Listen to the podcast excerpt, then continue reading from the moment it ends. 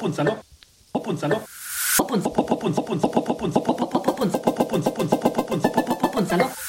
Das ist immer mal geil.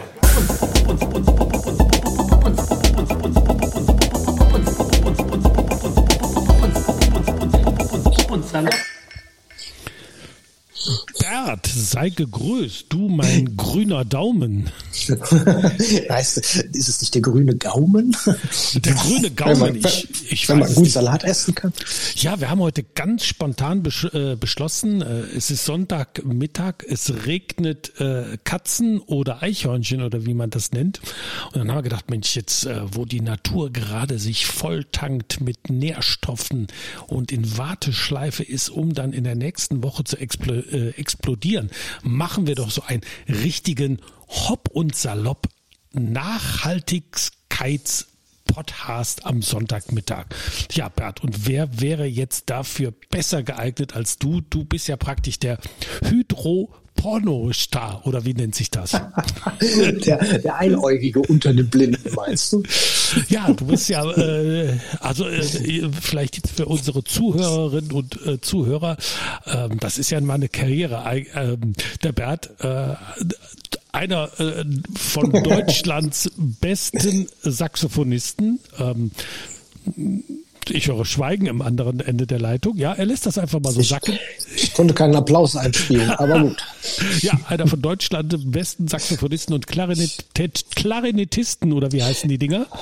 Klaritanisten, glaube ich. Der Klaritanisten, ist natürlich auch jetzt etwas lahmgelegt gewesen in den letzten 1,5 Jahren. Und Bert, du hast ja für dich das neue Hobby Hydroponik entdeckt. Und wir haben ja da schon ein paar Mal in dem Podcast drüber gesprochen. Und jetzt haben wir gedacht, jetzt machen wir doch mal an diesem heutigen tristen Sonntag, jetzt frage ich den Bert einfach mal Löcher in den Bauch, damit er uns alle fit macht, damit wir alle Hydroponik-Jünger werden. Ist das in deinem Sinne, Bert? Also gegärtnert habe ich ja immer schon gern und das hat mir immer Spaß gemacht. Angefangen hat alles, wenn man Kinder hat, und dann haben wir gedacht, oh, komm, hier machen wir mal einen kleinen Garten, damit der liebe Junge auch mal sieht, was so geht. Also hatte ich einfach mal 2 Quadratmeter umgegraben, das Haus durchforstet, nach ein paar alten Kartoffeln, bisschen Tomate, und dann haben wir das alles angepflanzt, was man an Samen so zu Hause rumliegen hat. Und daraus ist dann immer mehr geworden. Nur, wie du schon sagtest, wir haben immer schön Musik gemacht. Und gegen Mitte des Jahres konnten wir dann auch das ganze Unkraut ernten aus dem Gemüsegarten. Weil es einfach dann zu anstrengend wurde. Am Wochenende Musik machen, in der Woche schreinern. Und da musste der Gemüsegarten runterfallen. Ja, und jetzt durch Corona habe ich mal gemütlich draußen begonnen mit ein paar Quadratmetern. Diesmal ein bisschen mache ich das, was auf den Tüten draufsteht. Also die Pflanzabstände einhalten. Dolles Sache. Es ist unglaublich, was auf einmal die Pflanzen so groß werden, dass man es auch ernten kann. Und dann bin ich durch einen Zufall auf die Hydroponik gestoßen und das fand ich natürlich sehr attraktiv im Winter, im Büro Gemüsepflanzen ziehen. Ja, da sprichst du ja auch schon das Spannende an, weil du bist ja eigentlich antizyklisch. Normalerweise würden ja jetzt alle in die Gartencenter strömen oder in die Gartenbaubetriebe und sich die Samentütchen oder die Jungpflanzen holen. Und du bist ja irgendwie, ich glaube schon im November und Dezember, bist du Hydroponiker geworden. Du hast es ja angesprochen. Auf einmal war das Büro das Gewächshaus. Also man kann ja im Grunde genommen in der Nicht-Jahreszeit des Gärtnerns legt man einfach los.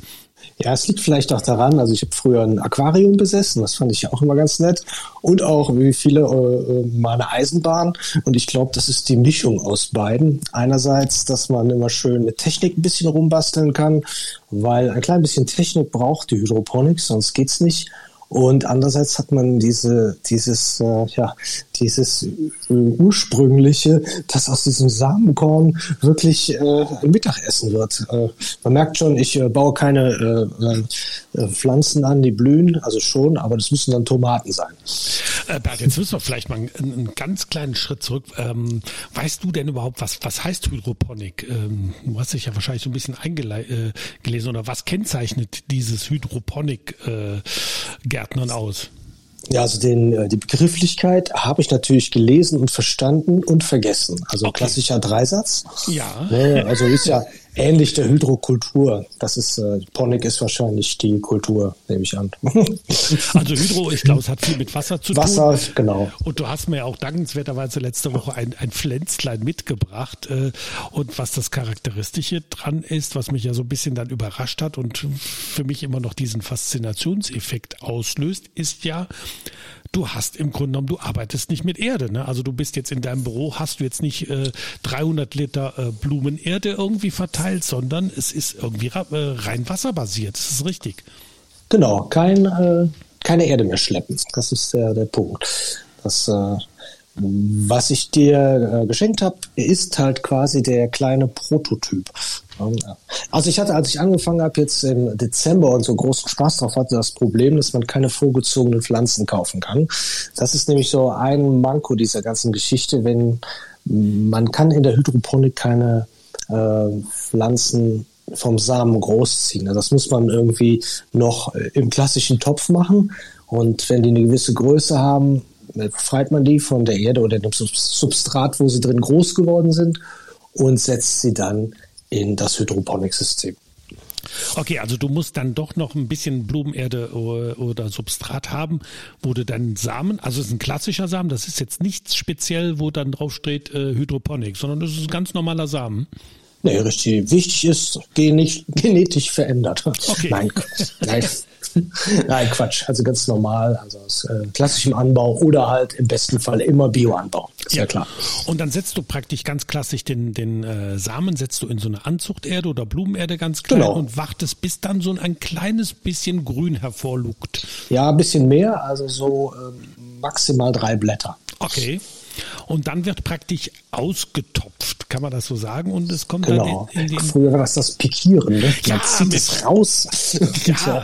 Mir fiel der Begriff nicht ein. Dann muss man, glaube ich, ein bisschen ausholen und mal sagen, wie funktioniert das denn oder welche technischen Teile brauchen wir denn?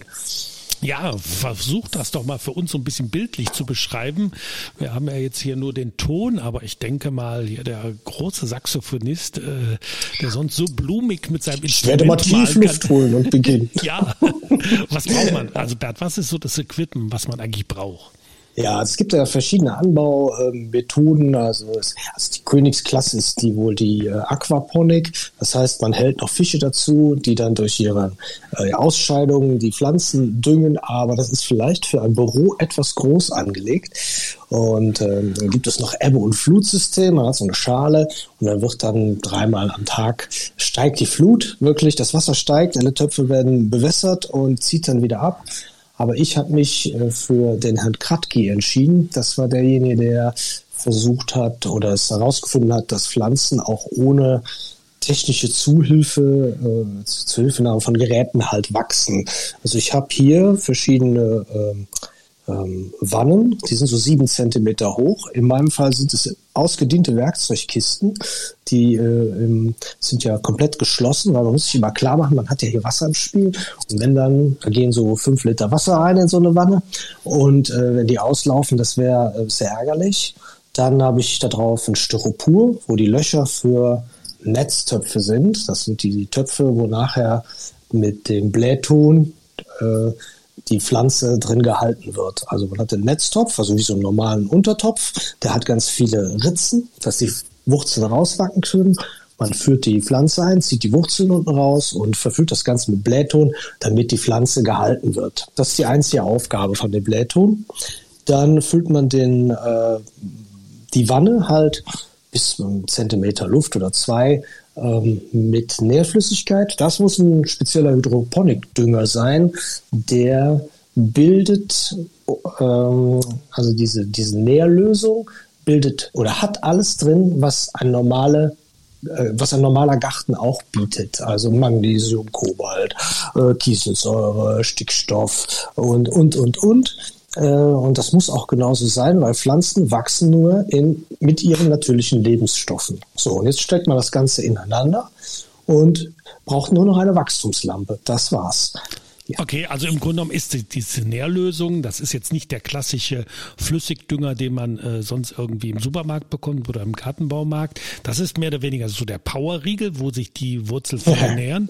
Und im Grunde genommen sonst müsste die Pflanze halt umständlich aus der Blumenerde oder aus der Anzuchterde oder was auch immer der klassische Gärtner verwenden würde, müsste wahrscheinlich dann ja erst die Nährstoffe auswaschen oder rauslösen. Ne?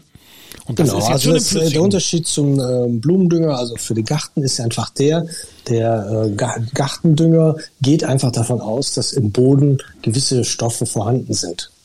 Also der ist eine Ergänzung zu dem Vorhandenen und die Hydroponik-Nährlösung ist halt der Garten. Ist die ganze Palette, was eine Pflanze braucht zum Wachsen. Genau, also die gehen erstmal davon aus, im Wasser ist sonst nichts. Das heißt, wir müssen die komplette Dröhnung geben. Und das ist ja auch wahrscheinlich, wo viele sonst im Garten immer dran scheitern. Wir zum Beispiel immer, weil du weißt ja nicht, was ist in deiner Erde, die du jetzt im Garten hast, an Nährstoffen schon vorhanden. Und dann ist wahrscheinlich deine Nährstofflösung, geht erstmal davon aus, ich brauche das komplette Programm zur Versorgung. Ne? Und dann, genau. Also ich habe ja auch immer mal gedacht, man müsste ja mal den Gartenboden einschicken, das kann man ja, dann kriegt man den analysiert wieder. Aber wer hat das schon mal gemacht? Also hauen wir noch mal einen Eimer Kompost drauf, dann müsste es doch gehen, oder? Und geht ja auch. Also muss ich auch sagen, Erde ist halt viel dankbarer, ist halt ein großer Puffer. Wenn man jetzt hier bei der Nährlösung, die muss man auch genauso anwenden, wie da drauf steht, also wie empfohlen. Weil sollte man zu viel reinpacken, kann man so eine Anlage oder seine Pflanzen innerhalb von einer Stunde verdichten. Also das ist kein Problem. Okay, weil, also das ist weil so versalzen sind dann. Ja, das ist ja immer so der klassische viel hilft viel. Ne? Man ist ja immer so, tu mal nochmal, lass uns Zucker mit in den Teich. Ne? Das funktioniert. Ich rate ab. Bert, jetzt ist natürlich so eine spannende Frage. Du hast ja dann sehr viel Flüssigkeit mit im Büro bei dir in diesem Falle. Sorgt das irgendwie für Feuchtigkeitsprobleme oder müffelt es? Also da werden ja vielleicht viele Angst vor haben, dass du denkst, jetzt riecht es hier so nach so ein bisschen so nach Brackwasser oder tut sich da eigentlich gar nicht. Ist die Lösung so eingestellt, dass sie eigentlich unauffällig ist? Ja, also nochmal kurz zum Equipment. Das größte Problem ist das Licht. Man muss sich auch Wachstumslampen kaufen und da muss man auch darauf achten, wie viel Geld will ich im Monat an Strom ausgeben. Also meine Anlage frisst jetzt hier 30 €. Das sind 180 Watt. Die dann 12 Stunden am Tag brutzeln. Ich hoffe, ich habe mich nicht verrechnet und werde überrascht, was das angeht. Du musst und 0 hinten dran dann noch was zur Größe vielleicht. Da habe ich jetzt, ich habe ein Regal, das ist 80 Zentimeter breit und 40 Zentimeter tief und da habe ich halt 4 Böden belegt. Also es sind etwa 1 Quadratmeter Nutzfläche so. Bert, könntest du denn rein theoretisch, wenn das Shitwetter wirklich mal sich verpieseln würde oder es wirklich mal abgeregnet hätte, kannst du das Ganze auch nach draußen transportieren oder ist es wirklich Pflichtprogramm, dass man das drinnen kultiviert? Nee, also da warte ich ja auch ganz gespannt drauf, dass man rausgeht damit, weil die Sonne ist der Lichtfaktor, den kann man mit keiner 1000 Watt Lampe simulieren. Und wenn die wettergeschützt stehen, und muss man ein paar Voraussetzungen sein, also man kann sie nicht direkt so ins Freie stellen. Wenn es jetzt drauf regnen würde, dann würde die Nährflüssigkeit verwässern. Oder ich sag mal, ein kleines Gewächshaus ist da von Vorteil. Ja, also ich habe ja von Bert, ich kann das ja mal beschreiben, was der Bert mir mitgebracht hat. Der hat richtiges Upcycling gemacht. Er hatte eine True Fruits Smoothie-Flasche, so eine große. Hashtag True Fruits. Hashtag Werbung, ja, Upcycling. Da war dann halt dieser Netzkorb drin mit Blähton. Blähton ist das, das könnt ihr euch so vorstellen, das ist ja, was er vielleicht aus der Hydrokultur. Genau, das Klassische. Ne? Und da steckte dann schon eine Basilikumpflanze, ich glaube mit 2-3 Blättern drin und die Wurzeln sind dann, gehen ja in die Nährlösung und früher sagte man ja immer, der Basilikum darf ja nicht so nasse Wurzeln bekommen, dann verschimmelt der direkt im Töpfchen, aber das funktioniert. Ne? Und was noch wichtig war, du hast eine Lichtsperre drum gemacht, also einfach eine Papierhülse um die True Fruits Flasche. Ach ja, vielleicht mal auf deine Frage zurück, ob es hier im Büro müffelt. Man kann sich nicht erlauben, dass das Wasser frei sichtbar ist für das Licht, weil die Algen finden die Nährlösung auch total super. Und dann würde es sicher auch Geruchbildung kommen. Aber ich habe das jetzt 3 Monate hier und meine Frau hat hier auch ständig Homeoffice gemacht. Sie ist nicht umgefallen.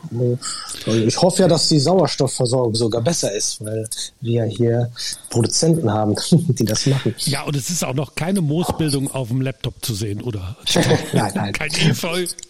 Ja, das ist ja eigentlich eine total spannende Sache jetzt gerade auch in der Phase des Homeoffice. Ich habe ja mal so witzigerweise gesagt, ist das jetzt der Gummibaum 2.0? Ne? Früher hatte man ja im Büro dann einen Gummibaum stehen und irgendwie dann wenigstens ein bisschen grün zu haben oder abgelenkt zu sein. Ja, und jetzt sitzt ihr ja auch oder die Vera sitzt im Homeoffice und hat dann halt, ja, sie sieht ja Leben, sie sieht ja grün, sie sieht ja das ist für mich, oder ist das zu weit holen? Weil wir ja so wenig Licht haben, oder beziehungsweise weil das so wenig ist das von allen Seiten auch quasi gekapselt, damit da kein Photon verloren geht. Das muss man mal ganz klar sagen. Also man kann der Pflanze nicht beim Wachsen zusehen während der Zoom-Konferenz. Ja doch, kann man doch, hast du doch gesehen. Also vielleicht nochmal auch das, was ich dir jetzt geschenkt habe, das ist ja wirklich, ja, hat man den Behälter mit der Nährlösung, man hat diesen Netztopf mit der Pflanze drin und die von den Hydrokulturkügelchen gehalten wird und die Wurzeln baumeln im Wasser. Und die Idee, die dahinter steckt, ist, die Pflanze, der Pflanze ihre Wurzeln wachsen weiter und dadurch braucht sie das Wasser und der Wasserstand sinkt und die Pflanze wächst aber entsprechend weiter. Also die Wurzelenden sind immer im Wasser, dass sie immer versorgt sind, aber die Freifläche der Wurzel mit Luft wird immer größer. Und Pflanzen brauchen einfach Luft an den Wurzeln, sonst wachsen sie nicht. Deswegen ist so ein Regen, wenn das hier so richtig alles zusipscht, auch nicht gut für unseren Wald, weil die Pflanzen dann erstmal auch dann das Wachstum oder beziehungsweise die Arbeit einstellen, bis wieder Luft dazu kommt. Ja, und dieser Blähton oder diese Hydrokulturkügelchen sind ja letztendlich nur dafür da, dann glaube ich, denn die Pflanze zu stabilisieren. Oder? Genau, alternativ gibt es dann Steinwolle, Kokosfaser, aber die würde jetzt da weglaufen. Ja, letztendlich machst du ja so ein bisschen das, was ich glaube unsere Nachbarn in Belgien und Holland ja im großen Stil machen, wo sie unsere Paprika, Tomaten etc. pp. In rauer Menge, in kilometerlangen Gewächshäusern, glaube ich, hochziehen, ne? Ganz ohne Erde. Ja, genau, das ist dann immer die Frage, ist das jetzt biologisch oder ist das nicht biologisch? Ja, das ist also eine spannende Frage, wie nachhaltig ist man dann? Ich habe ja auch, gestern habe ich mir dann noch in der Mediathek angeschaut, die aktuelle Böhmermann-Sendung, Magazin Royal, und da ging es auch um das Thema Rohstoff und man glaubt es kaum, er kam auf so, bei Rohstoffen denkt man jetzt natürlich bei Batterieproduktion jetzt an Lithium oder was auch alles. Nee, es ging um den ganz trivialen Sand, ne? Also wo man denkt, Sand, Rohstoff, und das wäre genauso wie Erde oder Blumenerde. Ich meine, für Blumenerde müssen, glaube ich, ganz viele Torfgebiete oder Moorgebiete ja weggebaggert werden. Oder ein echtes Problem, ne? Also es soll wohl den CO2-Gehalt in der Luft, oder Torf bindet viel CO2, der dann wieder frei wird. Das ist ja auch bei Humusbildung im Garten ist das ja existenziell, also dass man da wirklich ganz viel CO2 bindet. Und wenn man diese alten Jahrhundert- oder Jahrtausend-, Jahrmillionen alte Dinge auf einmal abbaut, wird ganz viel CO2 frei, und das ist wohl auch nicht so gut. Ja, und da ging es auf jeden Fall, beim Böhmermann ging es um Sand, und wir denken ja alle, naja, hier so entlang des Rheines, wir kennen ja alle noch die Kies- und Sandgruben. Natürlich, wenn wir hier bauen, dann kommt der Sand, der kommt jetzt hier irgendwie aus Erfstadt oder Lippla oder aus Trost auf Sischla, aber weit gefehlt, Sand kommt mittlerweile aus Indonesien und Indien, Bert, und ist ein Rohstoff. Ich musste mich erst dran gewöhnen, dass das wirklich auch ein Begriff des Rohstoffs ist, weil man denkt, der ist ja überall, der so teilweise illegal abgebaut wird, also dass da der armen Landbevölkerung auf einmal werden die Häuser weggebaggert. Ja, an den Flüssen, weil auf einmal sagt man, ja, hier ist ja noch ein Sandvorkommen, und das war mir so überhaupt nicht bewusst, und man spricht sogar von der sogenannten Sandmafia. Also ich wusste, wenn es nicht so traurig wäre, müsste ich wirklich drüber lachen, aber man sieht... damals war die Sandmafia, die Förmchen verwandelt hat. Genau. Schippen. Aber das ist eine andere Liga. Es geht ja wahrscheinlich da um Bausand, um scharfen Sand und nicht um den runden Sand. Genau, das hast du ja auch schon richtig erwähnt. Scharfer Sand, das muss der Flusssand sein. Der hat dann halt noch, der aus dem Gebirge Gebirge kommt. Ah, es wurde übrigens erklärt, bei Böhmermann, weiß ich auch die Aggregatzustände, also wenn der große Berg so langsam zerbröselt und erstmal in so riesigen Felsbrocken kommt, dann wird er ja durch den Fluss immer weiter gespült und dann wird aus den Felsbrocken irgendwann der Kies und die ganz kleinen Bestandteile sind dann der Sand, und wenn der Sand ganz, ganz, ganz klein wird, weißt du, wie man ihn dann nennt? Das muss ich passen. Schluff oder Ton. Ach so. Ich kenn das aus dem Weinbau. Ich wusste nämlich nie, was ist ein Schluffboden? Das ist praktisch, wenn der sandige Boden schon wieder so klein gemahlen ist, dass er sich verdichtet. Also Schluff. Also sich besser mit dem Mikroplastik verbindet. Oder genau, also Schluff war früher mal Sand und davor war es Kies und irgendwann mal vor ganz langer Zeit war es Bersch. Richtiger Bersch. Ne? Ja, und wir merken halt in unserer, und ich denke, das ist vielleicht jetzt gerade auch in so einer Corona-Zeit sehr interessant, wir sind ja sehr wenig abgelenkt durch alternative Themen und merken jetzt auf einmal, in vielen Bereichen ist ja unsere Welt dann doch endlich. Ne? Man merkt, die Kohle ist so ein bisschen weggebaggert, das Öl wird ein bisschen knapper. Oh, wir brauchen Lithium, wir brauchen jenes und wir müssen halt... Ja gut, das war ja im Radio auch so. Das war das noch? Die Corona-Pandemie ist der Testlauf für die große Klimakatastrophe. Genau, also ich denke, das macht uns jetzt gerade auch so ein bisschen sensibler oder vielleicht auch ein bisschen bewusster, dass wir hingucken und rein theoretisch, wenn jetzt sehr viele Hydroponiker unterwegs wären, also das heißt, wir würden jetzt zu Hause selbst ein bisschen mehr anbauen und vielleicht auch eine Unabhängigkeit bekommen, auch von... Das ist gut, Dezentralität ist ganz hervorragend.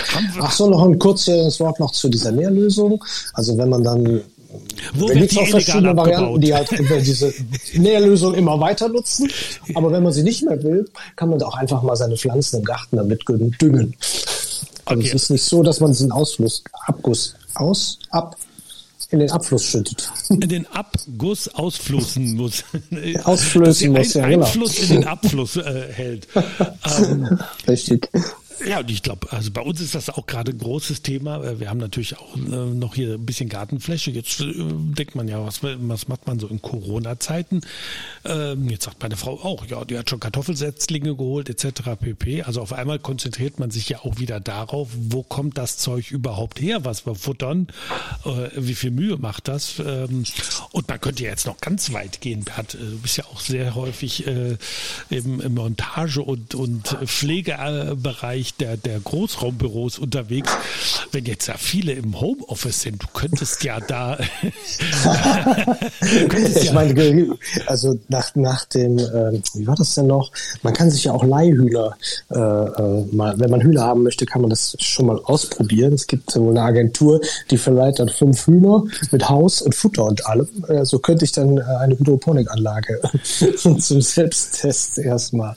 Ja, vielleicht wird das ja, wenn jetzt zukünftig ein Drittel, ein Fünftel oder ein Viertel der Mitarbeiter im Homeoffice bleibt, vielleicht werden ja dann Büroflächen frei, wo dann auch die frische Kresse, die Tomaten für die Frühstückspause gezüchtet werden und vielleicht... Und es wird nur Pause gemacht, wenn was gar ist, was reif ist. Genau, dann es gibt den Kopf. Das Schöne ist natürlich, dass man halt hier annähernd Tageslicht eine Quelle hat. Das ist schon nicht schlecht, gerade hier in der dunklen Jahreszeit. Ja, und dann würde es wahrscheinlich dann es würde die Erntepausen wahrscheinlich dann geben, ne? Wo dann der Gong geht. Ja, Schluss noch auf den Aufsitz mehr. Die Finanzabteilung bitte. Geschlossen Tomaten erntet. Ja, aber vielleicht ist das dann auch eine neue Form der Kommunikation, wo man sich früher für die Zigarettenpause am Aschenbecher getroffen hat, trifft man sich dann jetzt an der Hydroponik. Zeigt man sich die Basilikumfpflanze gegenseitig. Ja.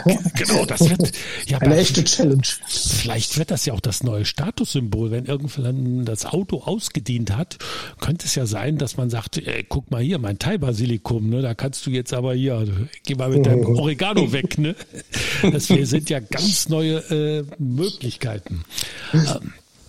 Ja, Bert, ich habe morgen, bin ich ja unterwegs, ich habe morgen einen sehr spannenden Parallelpodcast. Ich bin bei Wissenschaftlern, die sich mit dem Thema Weinbau befassen. Oh. Und ja, da haben wir aber gerade schon wieder so... Kann man denn in der Flasche auch schon die Rebe züchten? Das ist ja ein sehr spannendes Thema. Wir nähern uns morgen. Achso, wenn dir mal ein paar Weinsetzlinge über den Weg laufen, bring doch mal mit. Probieren wir einfach was aus. Das können wir auch mal. Obwohl das eigentlich ja nicht für langfristig fristige Sachen gedacht ist. Das ist ja wirklich für Tomaten, Paprika, Gurken so gedacht. Also Kartoffeln und Möhren kann man da nicht züchtigen. Ja, da züchtigen ist sehr schön. In der Hydroponik kann man... Nein, also die müssen immer noch in die Erde. Also Hydroporno kann nicht züchtigen. Also die Salomadosaate ist nicht drin. Ja, und da treffe ich mich morgen mit Johanna und Matthias und das ist ganz interessant. Die haben beide einen Lehrstuhl an der Uni in Geisenheim in Hessen, ökologischer Weinbau. Und das ist ja dann wirklich die spannende Frage, macht der Wissenschaftler, also der Theoretiker, kann der auch praktisch weiden? Ne? Das ist ja immer so spannend. Kann der Architekt auch... wenn der dir den Plan hinlegt oder der Innendesigner, es ist ja manchmal so das Thema, ob Theorie und Praxis nicht weit auseinanderklaffen und das ist für mich so ein ganz sehr spannendes Thema, um dann auch live bei Ihnen zu verkosten, also das, was Sie theoretisch verkünden, kriegen Sie das... Du bleibst also über Nacht. Nein. Aber das ist ja auch cool, muss ich auch sagen, das C-Thema wollten wir ja heute vermeiden, also Corona, aber wir haben uns dann auch gesagt, hey, es gibt cool, ich habe morgen früh direkt meinen Testtermin, gehe vorher ins Drive-In, habe dann den negativen Testtermin, kann nach Geisenheim durchdüsen, Johanna und Matthias haben sich dann auch getestet und so kann man sich dann auch mal connecten oder mieten, um mal so Sachen, um sich da mal anzunähern und ein paar Sachen zu sprechen. Aber worauf ich überhaupt hinaus wollte, das Wetter ist ja das große Thema. Und wir haben ja schon den großen Aufschrei wieder, der Spätfrost im April macht ja schon wieder unsere Ernteaussichten zunichte oder dezimiert sie. Und ich musste drüber schmunzeln, Spätfrost im April, also sorry, die Eisheiligen sind, glaube ich, irgendwie immer Anfang Mai. 15. Mai. Ich hatte nämlich nachgeguckt, letztes Jahr hat es mich doch eine Tomate gekostet. Ja, letztes Jahr hat es bei mir im Weinberg hat es wirklich, ich hatte so eine tolle Blüte und hatte schon den Jahrhundertjahrgang gefeiert und mich hat es komplett zerrissen, aber das ist einfach die Spätfröste. Wir waren, glaube ich, jahrelang verwöhnt, da hatten wir so irgendwie, die letzten Fröste waren dann irgendwie Anfang, Mitte März und danach war Holla die Waldfee. Aber die Eisheiligen, die haben uns irgendwie so seit 2 oder 3 Jahren so ein bisschen wieder enger umarmt. Genau. Die kalte Sophie hat uns da wirklich ihre kalte Schulter gezeigt. Das ist aber, da hat die aber nochmal richtig Gas gegeben. Oh ja, und Bert, und Weinbau gibt es, ist aber ähnlich wie im Obstbau, jetzt kann ich auch mal ein bisschen klug scheißern, es gibt den Strömungsfrost und den Strahlungsfrost. Ja, da möchtest du doch sicher etwas ausholen und uns das erklären. Bert. Also wenn du mich jetzt so drum bittest. Nein, das charakterisiert auch so ein bisschen. Der Strömungsfrost ist eigentlich, wenn du, man kann sich vorstellen, du hast oben eine kalte Luftschicht am Hügel oder am Berg und die kalte Luft rollt dann so langsam über Nacht nach unten und das große Problem ist halt, wenn sie irgendwo eine Barriere hat, also wenn sie nicht abfließen kann. Also stellt man sich eine Frost wie Nebel vor, der von oben so langsam den Berg runterfällt. Ich hatte das mal bei einem Winzer, der war vollkommen verzweifelt. Also bei ihm war nur das untere Drittel des Weinbergs betroffen und zwar nur deswegen, weil die Deutsche Bahn einen Lärmschutzwand aufgeschüttet hatte und im Grunde genommen hatte er dann so, der Frost staut sich dann unten in der Senke. Und kauft er denn keinen Ventilator? Mensch, ja, da muss man doch auch mal denken, einen kleinen Heizlüfter aufgestellt und gut ist. Ich habe mir dann eben noch auf der Seite, ich glaube, der Landesforschungsanstalt Bayern oder Baden-Württemberg, da ging es dann halt um das Thema Spätfrost und da wurden die verschiedenen Maßnahmen noch aufgezeigt, die man machen könnte, zum Beispiel mit dem Helikopter fliegen. Sehr gut. Um das zu verwirbeln. Dann gibt es natürlich auch die sogenannten Paraffinkerzen, also da werden so Putzeimer große Dinger nachts in den Weinberg gestellt, werden angezündet. mit Paraffinkerzen. Ist natürlich ganz sinnvoll. Ich glaube, Paraffin ist doch, glaube ich, auch ein Erdölprodukt und das so dann im Öko-Weinbau, ja prima, ne? Dann müssen halt die Bienen her. Ja, dann was gab es noch? Heizdrähte, dann natürlich diejenigen, die richtiges Flüssigkeitsreservoir haben. Also man kennt das zum Beispiel aus dem Obstbau in Südtirol. Da wird ja dann beregnet und dann ist ja der Eispanzer, ist ja der Isolator um die Blüte herum. Mhm. Was ich ganz interessant finde, ein kurzer Bodenbewuchs.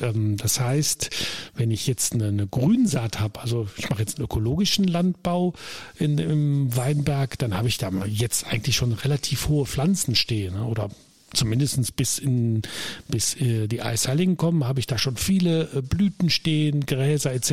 pp. Die sind dann allerdings wieder kontraproduktiv, weil dann die Kälte nicht abfließen kann. Und was ich natürlich vollkommen verheimlicht habe, was ist eigentlich der Strahlungsfrost? Und den hatten wir letzte Woche. Der Strahlungsfrost ist dann, wenn sich warme Luftschichten auf kalte Luftschichten legen. Also war das nicht Smog? So ungefähr. Es ist eigentlich so, wie es normalerweise wären ja unten die warmen Luftschichten, die würden dann nach oben aufsteigen. Aber die liegen über über den kalten Luftschichten und drücken praktisch so den Frost auf den Weinberg, auf die Rebstöcke oder auch auf die Obstplantagen. Das dürfen wir auch nicht vergessen. Und das war halt letzte Woche sehr stark im Burgund, im Chablis, also bei den Franzosen war das so. Ach, die Arme. Ja, und die haben natürlich schon viel gekümt. Aber da sind wir auch bei so einem ganz spannenden Thema. Es sind in erster Linie nicht so die alten Weinberge betroffen, sondern wir haben natürlich auch viele Flächen ausgeweitet und sind vielleicht auch in Gebiete gegangen, oder in Zonen gegangen, in Hangstrukturen, Bodenstrukturen gegangen, wo unser Opa nie was gepflanzt hätte, weil er sagte, pass auf, da geht der Frost hin, ne? Da kann die Kälte nicht abfließen. Ne? Also das heißt, man hat natürlich vieles ausgeweitet und hat dann auch vielleicht immer darauf gehofft, es wird schon gut gehen, und jetzt sind halt viele Weinberge auch betroffen, wo einfach Kälte nicht abfließen kann. Und da muss man sagen, naja, vielleicht sollte man da auch endlich wieder Mais oder Kartoffeln anbauen und nicht den Wein. Ne? Das ist so der kleine Ausflug in Väterchen Frost gewesen. Bin ich aber echt mal gespannt, was die Fachleute dann sagen nächste Woche. Ich bin auch sehr, sehr gespannt. Ich hoffe, dass es ein genauso unterhaltsamer wie lustiger, aber auch informativer Podcast wird. Also ich meine, das war ja heute auch schon wieder. Heute waren wir ja gar nicht so richtig lustig. Heute waren wir lustig. Wie denn auch bei dem? Genau, bei dem Wetter. Ne? Also das ging gar nicht. Also wir haben heute sehr viel Wissen vermittelt. Normalerweise müsste man ja aus sowas ein Tutorial auf YouTube machen. Es ist nicht nur Wissen, es ist sogar Halbwissen. Und das aber mal fundiertes Halbwissen. Fundiertes Halbwissen. Aber vielleicht fühlt sich der ein oder andere ja jetzt doch, denkt er, Mensch, naja, wir sind ja jetzt auch noch ein bisschen zu Hause. Wir wissen ja auch noch nicht, wie wir im Sommer wegfahren werden. Das heißt, manche hätten ja jetzt die Sorge, ich kann doch jetzt nicht so einen unschuldigen und noch nicht erwachsenen Basilikum oder eine Tomate anzüchten und dann bin ich auf einmal im Juli 3 Wochen in Urlaub und dann ist der ganz alleine. Also ich glaube 2 Wochen packt die Anlage, wenn man wassermäßig und entsprechend einstellt.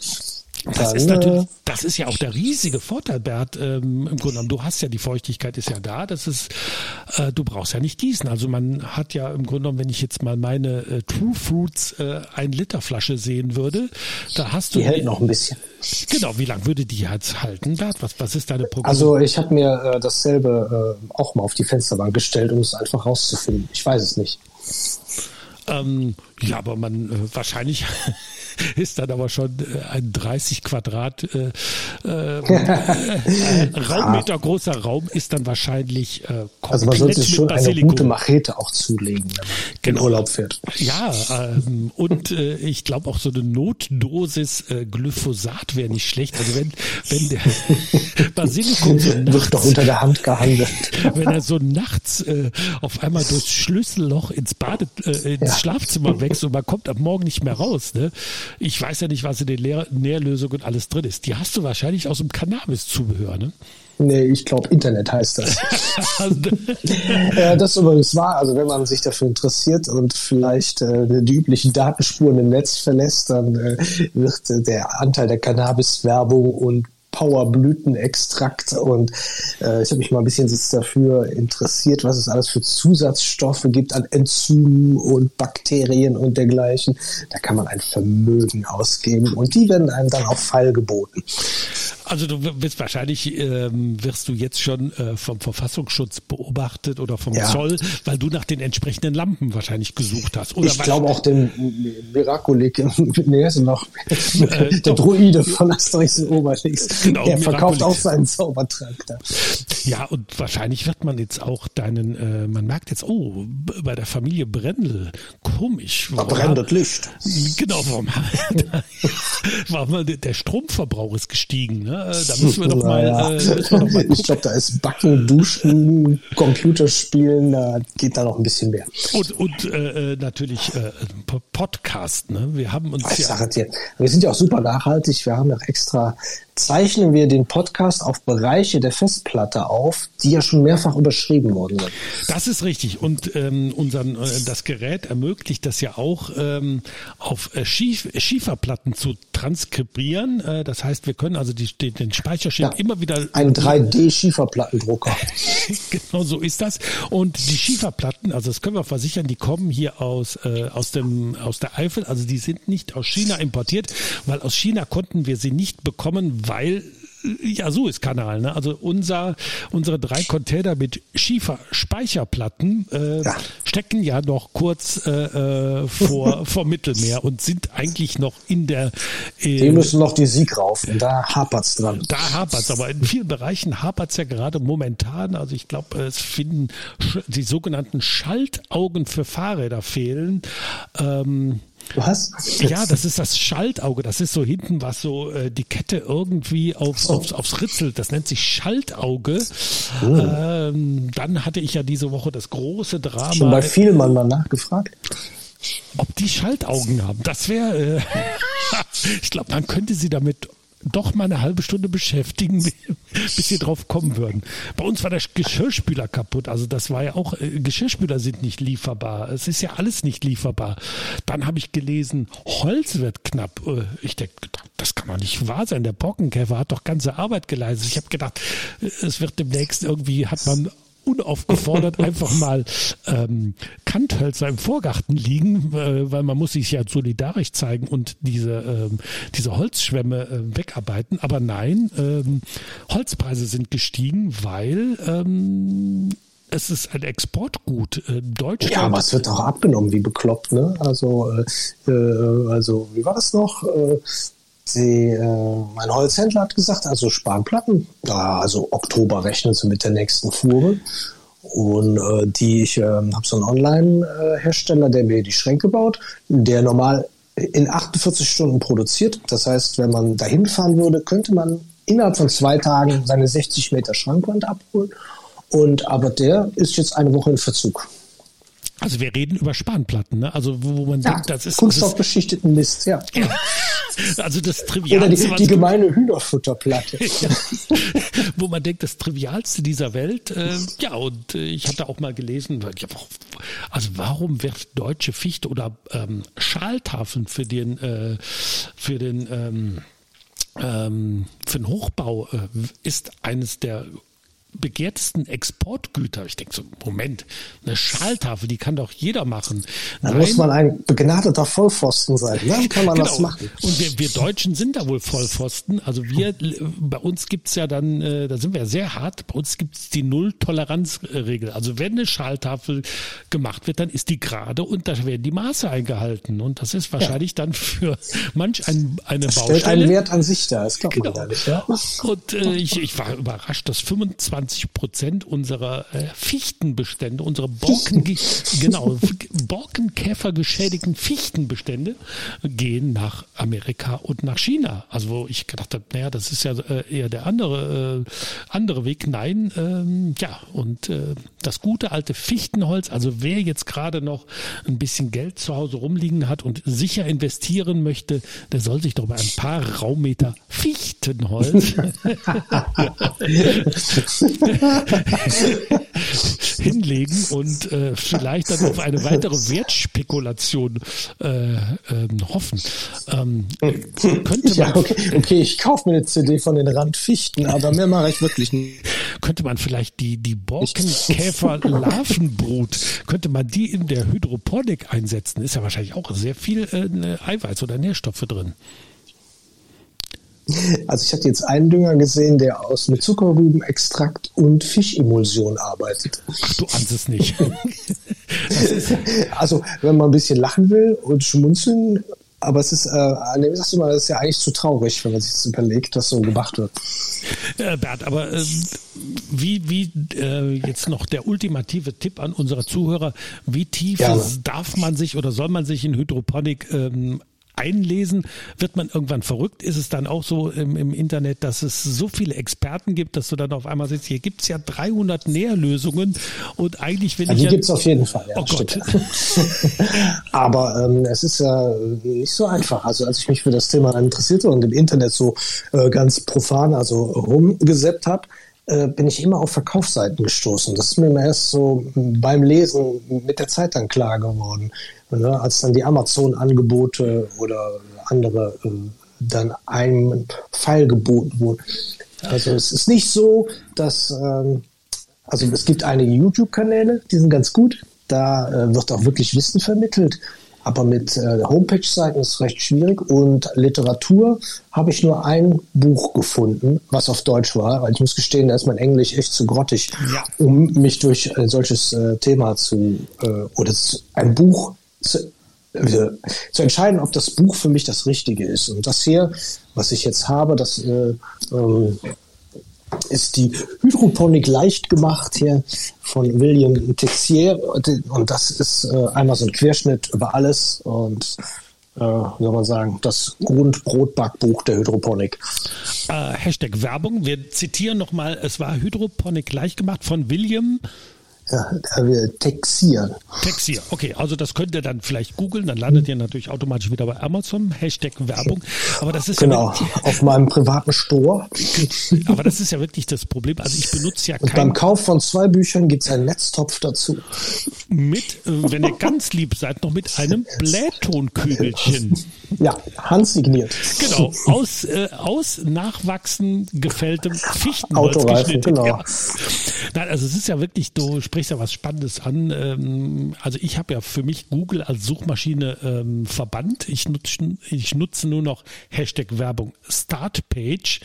Da ist die ganze Werbung rausgefiltert, weil das habe ich ja auch mal festgestellt, wenn du die ersten 3, 4, 5, 6 Hashtag Google-Seiten sagst, ist ja eigentlich alles mehr oder weniger mit Werbung gepflastert und da ist ja Amazon sehr, sehr aktiv. Also ich muss gestehen, das ist nicht die Werbung, wie als Werbeanzeige gekennzeichnet ist, sondern was so redaktionell sind ganz amtliche Seiten, die gut aufgemacht und medium informativ einem alle, wie soll ich sagen, wenn man dann auf der 3. ist und ähnlich nur noch das Gleiche liest, dann wird man so stutzig. Genau, und das ist aber auch das Coole bei Startpage, das wird schon alles rausgefiltert. Also man hat, erstmal ist man ein bisschen ernüchternd, denkt, oh, gar nicht so viele Suchergebnisse, aber du bist eigentlich schon, wirst du auf der ersten Seite oder die ersten 2 Seiten reichen dir vollkommen, dann bist du informiert und das ist ja irgendwie gerade, wir haben ja noch eine gewisse Grundkritik durch unsere Gnade der frühen Geburt, aber unsere Kinder, die nehmen das ja einfach... Gesunde Paranoia. Genau, wir haben die gesunde Paranoia, aber unsere Kinder nehmen das ja alles als Gesetzmäßigkeit hin und reflektieren das gar nicht so sehr. Was las ich neulich? Ich habe ja auch für den Weinhandel, habe ich ja jetzt auch einen Instagram-Kanal und ich bin jetzt schon ein bisschen abgefuckt, weil es ist ja eigentlich, wie schrieb neulich einer, Instagram oder auf Facebook, es ist nur noch, was schrieb er, eine Ansammlung der Banalitäten. Es geht nur noch darum, irgendwie ein Foto zu zeigen. Und es ist ja kein Wissen in dem Sinne. Ne? Es wird sich übertroffen. Wer hat jetzt die schönste Weinflasche fotografiert? Wer hat den schönsten Porridge fotografiert? Was willst du machen? Ne? Ja, was willst du auch sonst machen? Ja, genau. Also das wäre großer Appell, dass wir dann... Soll ich doch nochmal ein Essay schreiben über das Ganze heute? Ja, macht dann, genau, wenn man, ja, Bert, genau. Ich sehe nämlich gerade, der Schiedsrichter wird gleich zur Halbzeitpause pfeifen. Wir haben fast 45 Minuten über Hydroponik, über die armen Leute, über Fichten, überleuchtet. So, kommen wir jetzt gleich. Wir machen kleine Pausen, dann machen mit Cannabis weiter, würde ich sagen. Genau, wir machen gleich mit Cannabis weiter und da werden wir wahrscheinlich gigantische Einschaltquoten haben. Ist es möglich, Schlafmohn in Netzstrümpfen zu züchten? Ich wollte mich gerade verplappern. Aber ich mache jetzt einfach mal den Abschluss, bevor ich jetzt hier über den Schlafmohn bei uns im Garten spreche, den wir aber von den Patres hier aus dem Kloster übernommen haben. Blüht wunderschön. Wir nutzen ihn aber auch nur zum Blühen. Ja, Bert, es war ein wunderschöner Ausflug. Wir beide mit unseren angeschnittenen grünen Daumen. Du natürlich als Experte. Herzlichen Dank. Ich hoffe, du wirst viele Hydroponik-Jünger in deiner Sekte versammeln können. Danke, dass du mich befragt hast, wie ich mein Wissen so darbieten konnte. Es war mir ein Vergnügen und dann schauen wir doch mal, was die diesjährige Fichtenernte trotz Spätfrost so bringt. Macht es gut, kommt gut in die Woche, fangt das Züchten an. Tschüss. Ja, ciao.